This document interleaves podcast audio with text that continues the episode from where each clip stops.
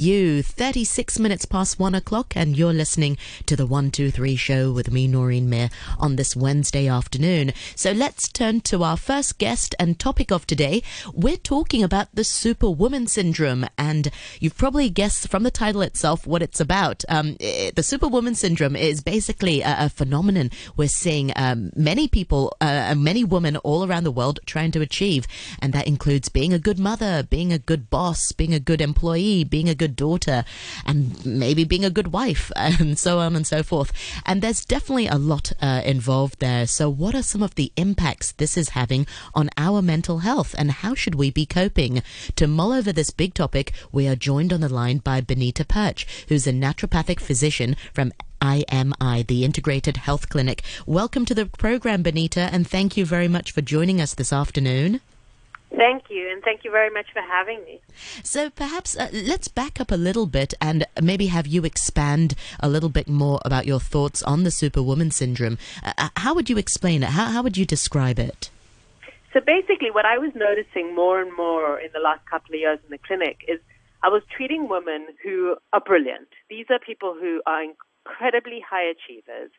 Um, but they were getting to a point in their lives where they were just feeling burnt out by trying to do everything so well.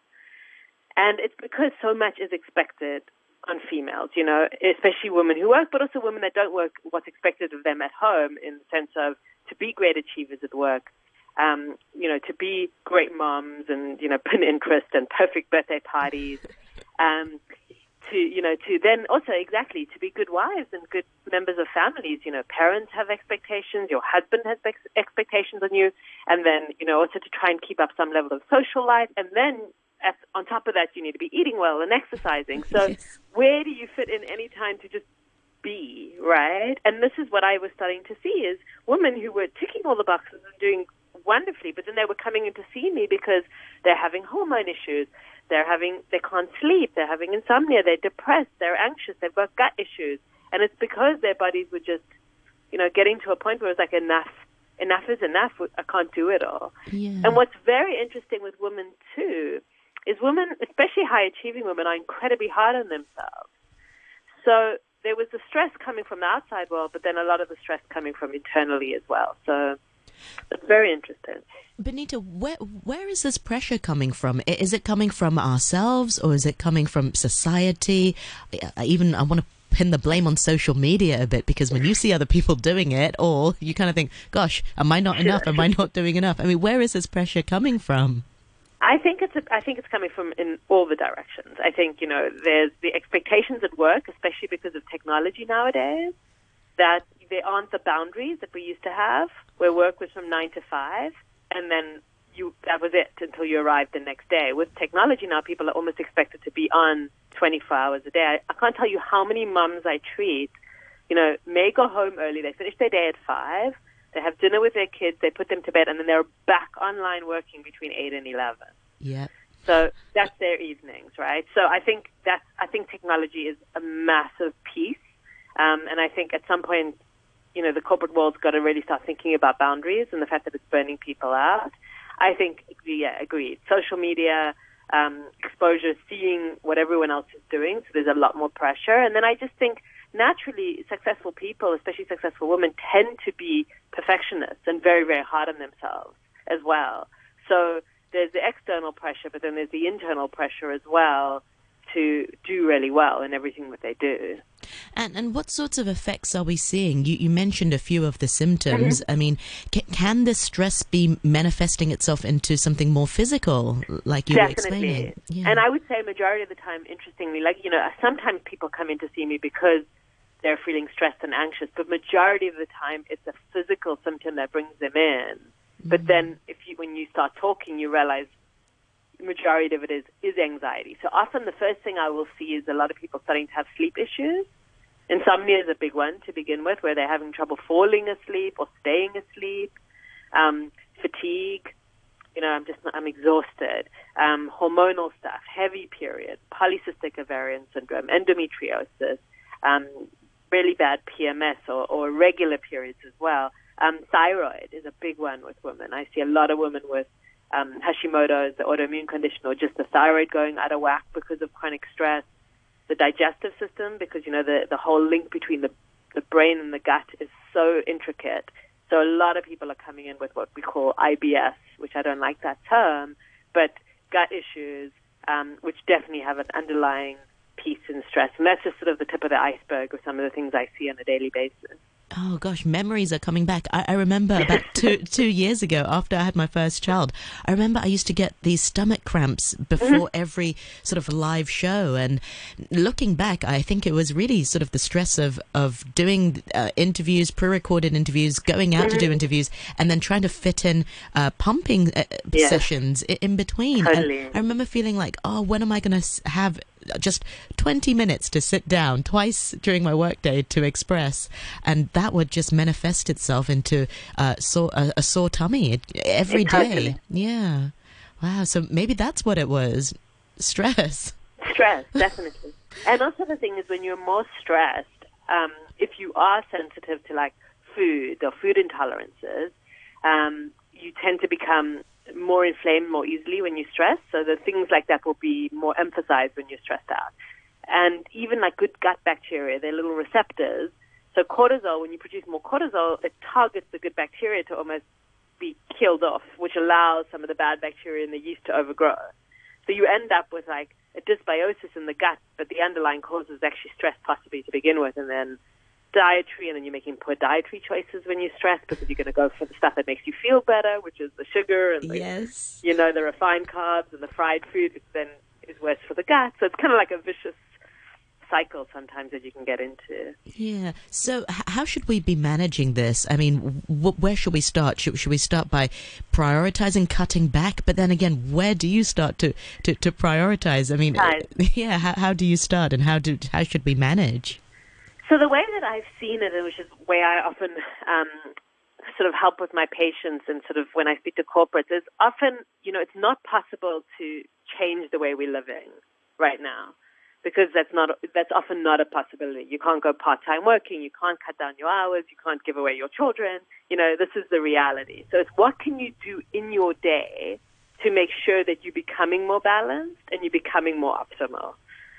So, you know, if you think of things like you can start to sort of even integrate some mindfulness activities or simple meditation in your day, even if it's 10 minutes, or just pausing in your day to stop when you do get a stressful email or are having a stressful moment to breathe for five minutes. Something simple like that can make a big difference. And also being mindful in your activities. So when you eat, you're actually eating and you're mindful of eating. When you're with your kids, you put your phone away and you're mindful. Just little things like that, like sort of being present where you are in each each moment of your day, can take away a lot of the stress because you're not trying to be all over the place.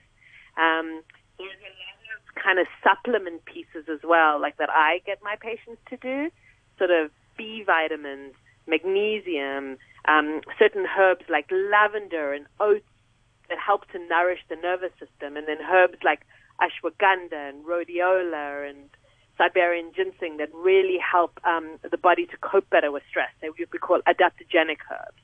Um, and those really help people start to feel a lot better. You, you're just sort of helping to support the system, um, reaching out to people. So I often get encouraged, you know, my female patients especially, like have dinner with your friends once a week if you can. Like prioritize a little bit of time, me time, of, things, of me time, and things that just, you know, help you because just a night out with your friends where you can kind of talk about stuff and have that feeling of community does a massive boost for the immune system and the mental health.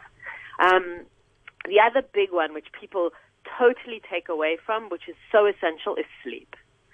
We actually need eight hours of sleep, and from some of the really good research, it's finding that you know, like the hours between nine and twelve is when we get most of our restorative sleep, and then three to six or seven, we get our REM sleep, which is good for mental health. So if you're cutting out two hours on either end, which a lot of people are only sleeping six hours a night, you're massively taking away um, things that you need. But a lot of women do that because it's only really like between 10 and 12 at night that they get any time to do stuff for themselves. But that's in the long run is, is going to have a massive impact it all on adds health. Up. Yeah. It all adds up. And what about this notion of sort of delegating? Now, I've got girlfriends who who will always prefer to, to do the shopping themselves and, and, and to take totally. the kids, um, you know, to the doctors themselves. And then, you know, why don't you let your husband do it, or do you it. know, ask family members to help out? Is some women almost feel like, well, um, it's all right, I'll, I'll do it, and and they'll just bear the burden. I mean, how should we train ourselves? It's okay totally. to pass the. It's, it's, it's okay. This is the, the one statement I always go. It's okay to be okay. you know, exactly. like I've accepted, and I, I often talk about it my, with my staff as well. Because a lot about my management staff is females, and I'm like, you know, eighty percent is pretty good, guys. Like, it's okay to be okay. Like everything doesn't need to be perfect. The way I help a lot of people with that is I use a lot of homeopathy in my practice as well. Yes. Um, and I just help people to shift the perspective a little bit. Um, that you don't need to be perfect, that you don't need to do it all, that it's okay to ask for help. Um, and that actually sometimes people, especially a lot of, I think, men often feel like they don't even know how to help because they never ask for help. But if you kind of start to include them, and it does it does really help. And in Hong Kong, we're very lucky because we do have help, um, and trusting that help and knowing. And again, it's okay. Like if someone does something slightly different to the way you might want to do it, it's learning to accept that that's okay. Um, because if you try and do it all, you are going to burn out. Exactly. Yeah. And and that's such a good way of, of looking at things. You know, just because somebody else does it differently to how you do it, it that's fine. Not everything yeah. has to be done your exact same way. I mean, mankind have survived in multiple ways of, of doing things, of cooking, of cleaning. Yeah. You know, it doesn't have to be your way.